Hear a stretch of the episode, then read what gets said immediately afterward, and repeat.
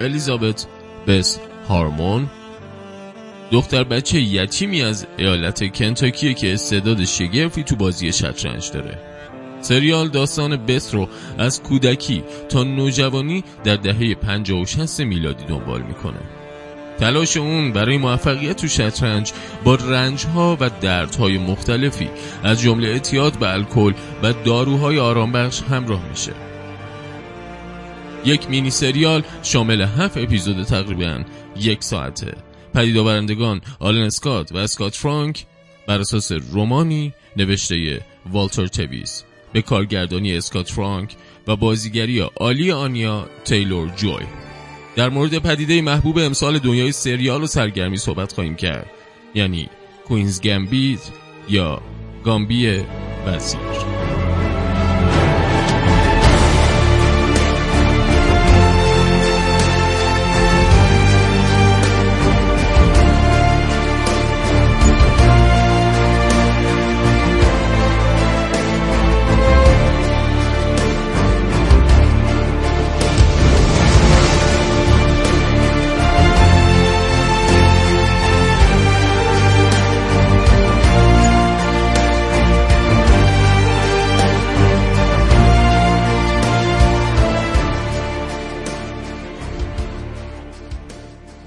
کوینز گمبیت یکی از بهترین سریال ها یا شاید بهترین سریال سال 2020 باشه. مجموعه که با بازگشت به کهن الگوهای داستانگویی فرمی کلاسیک و دستمایه قرار دادن قصه ای مربوط به دهه 60 آمریکا در سطحی بالا روایت شده. همه این نکته ها در حفظ سنت قصه گویی یا پرداخت به بازی زمانی 40 50 سال قبل باعث نشده تا با سریالی کهنه روبروشیم گامبی وزیر اتفاقا تونسته شخصیتی مدرن خلق کنه و نسخه درمانی مناسبی برای احوالات امروز بشر تجویز کنه. بخوام فکت ها و نکات جالب این سریال رو خدمتتون بگم. بدون اینکه اسپویلش کنیم تا با دید بازتر و شناخت بهتری ازش بریم ببینیمش سریالی که روی کرده بدون اغراق انسانی و به شدت رهایی بخش داره.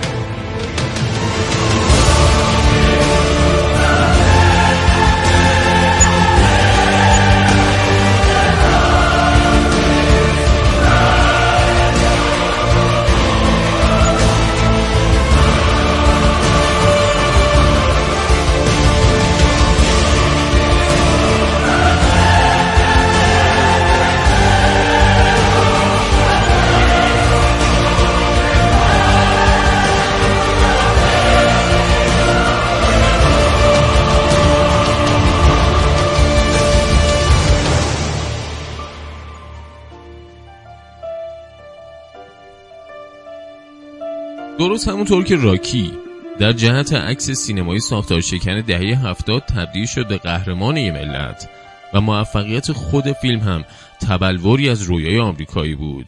یا مثلا ستار وارز که توی وحشی ترین دنیای سینمایی ممکن با خانشی مؤمنانه از اسطوره های کوهن صنعت سرگرمی رو زیرو کردن. امروز هم می‌بینیم که تینیجرهای مخاطب نتفلیکس قهرمانی رو پیدا کردن که شبیه خودشونه. ولی از دل فیلم های کلاسیک بیرون اومده. فیلم هایی که با تماشای اونها شکوه و معصومیت دنیای گذشته دست نیافتنی به نظر می‌رسه. گامبی وزیر یا کوینز گمبی موفق میشه تا از برچسب ها و نگاه های سلیقه روز تا حد ممکن فرار کنه و بچسبه به روایت سفر قهرمان.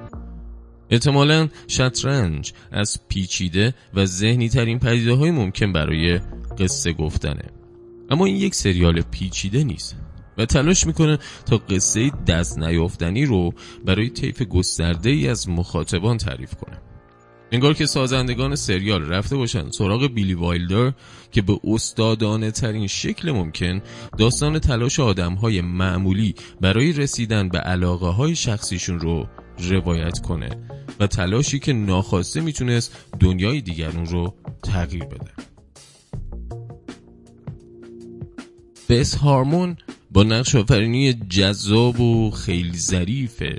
آنیا تیلور جوی هم می‌خواد دنیای مهار ناپذیر اطرافش با شطرنج فراموش کنه. بالاخره می‌رسه به حرکت آخر وقتی که می‌فهمه چقدر تو طول این سالها رو زندگی بقیه تاثیر داشته و چقدر از بقیه مهر و توجه گرفته. اینجاست که سفر قهرمان قصه با داستان همیشگی بلوغ مماس میشه. همون قصه ای که نسل جدید همیشه بهش نیاز داره تا خودش رو در این دنیای بیدر و پیکر پیدا کنه و بفهمه چطور باید برای پیش روی در هر خونه بجنگه. و لذت بردن از این بازی پر از زد و خود رو هم از یاد نبره. چون پیروزی واقعی همینه.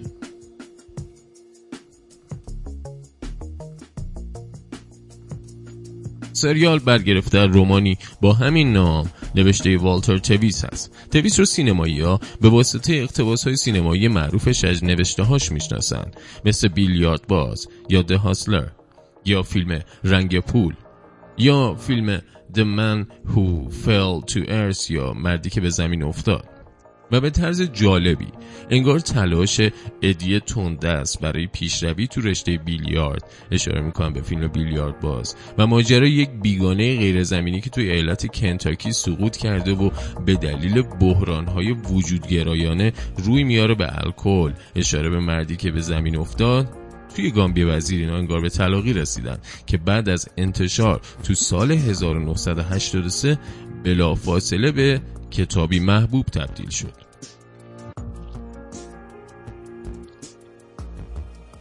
خود والتر تویز شطرنج باز قهاری بوده. تو رده سی کشوریش هم قرار داشته. ایده اصلی رمان از تجربه شخصیش تو همین رشته به دست اومد. یک سال بعد از انتشار کتاب تویس از دنیا رفت و همین هیجان هالیوود برای اقتباس از اون رو بیشتر کرد. حق اقتباس از اون چندین بار دست به دست شد و حتی پای نامهای بزرگی مثل برناردو برتولوچی هم به میون اومد. آخرین تلاش جدی برای اقتباس سینمایی از رمان برمیگرده به سال 2008 که هیتلجر فقید قبل از مرگ تراژیکش قصد داشت تو اولین تجربه کارگردانیش به سراغ Queen's Gambit بره. و برای نقش اصلی هم الن پیج رو انتخاب کرده بودش. که الن پیج اون دختری که توی فیلم Inception بازی کرده بودش یا بازی فوق‌العاده‌ش توی فیلم Juno رو نمی‌دونم به خاطر میارین یا نه. طبعا شطرنج سهم بزرگی از درام سریال و قبل از اون رمان منبع اقتباس رو به خود اختصاص داده. خیلی هم بینندگان بعد از تماشای کوینز گمبیت تصور می‌کنن که شاهد قصه برگرفته واقعیت بودن. مشخصا قصه واقعی نیست. هنوز هیچ دختر شطرنج بازی به موفقیتی مشابه به هارمون سریال دست پیدا نکرده. اما هر جا پای شطرنج در میانه پس زمینه ای از واقعیت هم پیدا میشه.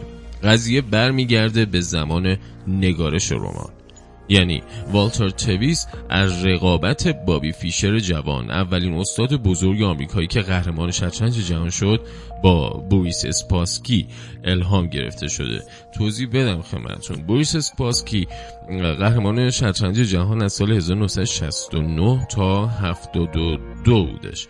و اون به همین مسابقه که گفتن خدمتتون سر عنوان قهرمانی با بابی فیشر که خیلی هم جوان بوده تو سال 1972 بازی می‌کنن و به بابی فیشر میبازه و اصلا بهش میگم مشهورترین بازنده شطرنج. چرا؟ چون رابرت جیمز بابی فیشر قهرمان سابق جهان توی شطرنج که خیلی از استادان شطرنج معاصر اون رو بهترین شطرنج باز تاریخ می‌دونن و تقریبا سر این موضوع همشون اجماع دارن و این مسابقه خیلی مهم بوده. اما شطرنج این به ظاهر سردترین بازی و ورزش دنیای مدرن توی کوینز گمبی بستری فراهم آورده تا بیشتر از کنش های پرتلاطم فیزیکی به جدال ذهن و تقابل اندیشه های خیر و شر نگاه کنیم و برخلاف اون چه که تصور میشه اتفاقا جذابیت و کشش کم نظیری به اثر بخشیده. اینکه سرمایه ذاتی بازی شطرنج رو در تار و پود اثری بگنجونی و فرمی متقارن با اون بسازی ولی با این حال یک روایت خیلی پرکشش جذاب و ذاتا هیجان انگیز تحویل مخاطب بدی اوج هنر اسکات فرانک و آلن اسکات به عنوان خالقان سریال بوده. اسکات فرانک نویسنده شناخته شده و نامزد اسکاریه که پیش از این ایده پرداز و نویسنده آثار مهمی مثل Out of Sight یا خارج از دید مال استیون سودربرگ یا فیلم Minority Report گزارش اقلیت اسپیلبرگ و همچنین فیلم Logan که جیمز منگولد ساخته بودش و حالا با دستمایه دادن یک مقطع تاریخی شخصیت ها و داستانی فرضی به سراغ اقتباس از رمان والتر تویس نویسنده نام‌آشنایی که خدمتتون گفتم میره. فیلم شاهکار بیلیارد باز مال رابرت راسن و دنباله اون یعنی رنگ پول که مارتین اسکورسیزی اونو ساخته بود از معروفترین آثار سینمایی اقتباس شده از کتاب های والتر تویس بوده. سختترین کار گامبی وزیر استخراج هیجان از بازی شطرنج بوده. پرداخت شخصیتی دقیق کارکتر بث هارمون رو با شمایلی یادآور امیلی پولن مال فیلم امیلی و با سیری راکیوار توی رشته سرد مثل شطرنج یکی از تماشایی ترین سریال ها با تم ورزشی سالهای اخیر رو شک داده.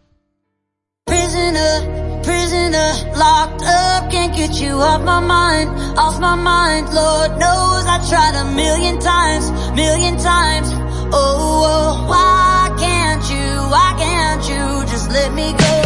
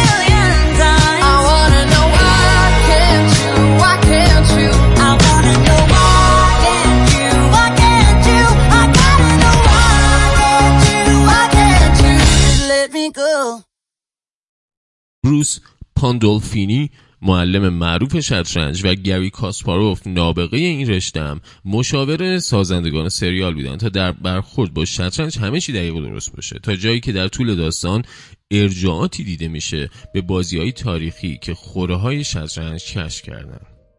تجربه ناموفق فیلم قربانی مهره پیاده یا Pawn Sacrifice که ادوارد زویک ساخته بودن به کمک اسکات فرانک میادش. تا برای روایت داستان به جای صفحه شطرنج و پرداختن به جزئیات بازی به چهره و رفتار شخصیتاش متکی باشه.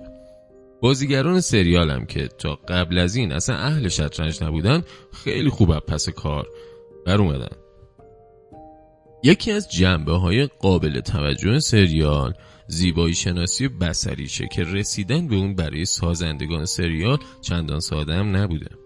اسکات فرانک در گفتگو با Entertainment Weekly توضیح داده که یه روز در مراحل پیش در لابی هتلی توی شهر تورنتو و مشغول عکاسی از فضا بوده.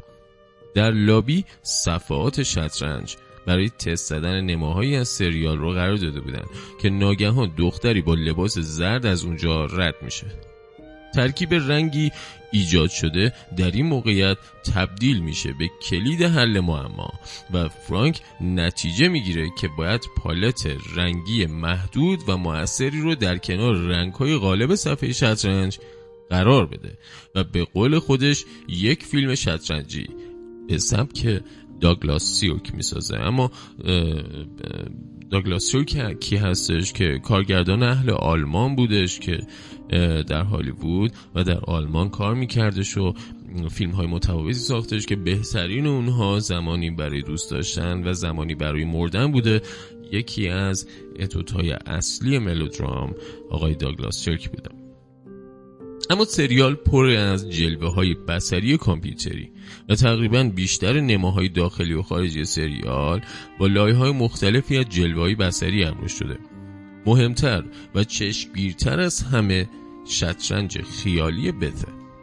مهرهایی که به فراخور قصه روی سقف ظاهر میشن. در طول داستان بارها با این شطرنج ذهنی روی سقف مواجه میشیم که از همون ابتدا یکی از چالش های اصلی طراحان جلوه بسری سریال بوده. جالبه که بدونید فضا و رنگ این مهرهای خیالی بنا به شرایط هم تغییر می‌کنه. اگه دیدید دقت کنید. اما شکل ظاهری اونا همیشه یکسان و برگرفته از اولین مهرهایی که در زیرزمین یتیم خانه بث با اونها بازی رو شروع کرده. در انتخابی سخت و چالش برانگیز آنیا تیلور جوی تقریبا بازی ده ساله از زندگی بث هارمون رو از ابتدای نوجوانی تا جوانی به تصویر کشیده و بازیگر این بازی بوده. علاوه بر قدرت بازیگری و به ویژه تنوع تو بد زبان بدن بخشی از پذیرش شخصیت رو مدیون چهره پردازی و طراحی لباس اونه که با جزئیات بسیار این سیر تغییرات رو در این نوجوان به تصویر کشیده. آرایش و مدل لباس پوشیدن بز جزای از این که باستاب دهنده مد و فضای دهه شسته و خیلی هم به قولی ترکونده تغییرات درونی و بلوغ character رو هم به خوبی هویدا می‌کنه. همچنین. تیلور جوی به دلیل پیچیدگی تولید در تمام مدتی که جلوی دوربین رفته از کلاه‌گیس استفاده کرده. Queen's Gambit خیلی زود تبدیل شد به یک کشف مردمی. نزدیک به یک ماهه که در رکوردی کم نظیر جایگاه پربیننده ترین محصول Netflix رو حفظ کرده و مدام به بینندگان اون اضافه میشه. تو همون دو سه روز اول انتشار. استقبال بینندگان به حدی بود که با امتیاز بالای اونها Queen's Gambit به فهرست 250 سریال برتر IMDb راه پیدا کرد. آنیا تیلور جوی ستاره سریالم بی نصیب نبود و طی این مدت چنان مورد توجه علاقه قرار گرفتش که کمتر از یک ماه تعداد فالوورهای صفحه اینستاگرامش از یه میلیون نفر رسید به دو و چهار دهم میلیون. خلاصه اینکه این فکت ها و خلاصه ای از داستان سریال یعنی مینی سریال کوینز گمبید پیشنهاد می‌کنم حتما ببینید چون خیلی لذت می‌برید مخصوصا اگه سین پایین دارید. حالا بریم دوباره یه آهنگ بشنویم و ادامه رادیو زد.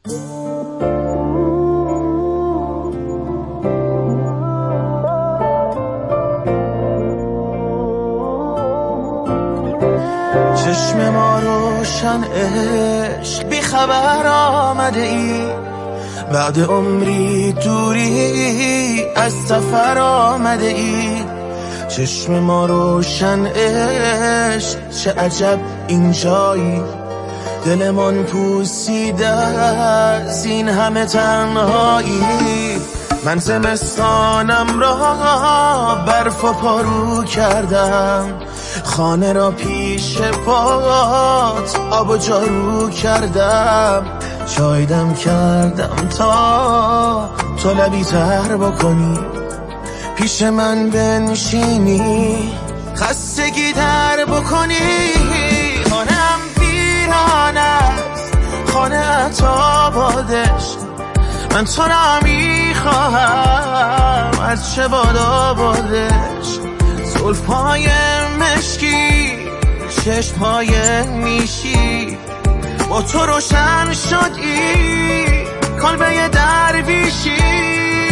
خانه ویران است خانه تا بادش من تو را می‌خواهم هرچه بادا زلف های مشکی چشم های میشی تو روشن شدی کلبه درویشی.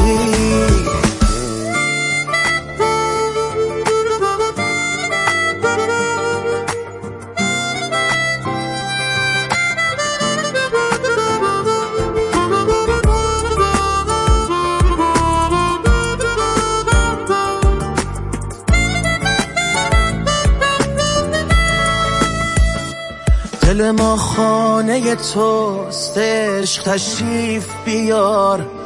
خانه دیوانه توست عشق تشریف بیار. خسته راهی چشم عشق می‌خواهی چشم. تو بگو میمانی قدمت روی چشم. خانم ویران است خانه تا بادش من تو را می‌خواهم. از چه بادا بادش؟ زلف های مشکی چشم های نیشی. با تو روشن شد ای کلبه درویشی. خانه ویران است خانه تا بادش. من تو را می‌خواهم. هرچه بادا بادش. زلف های مشکی چشم های میشی. با تو روشن شدی کلبه درویشی.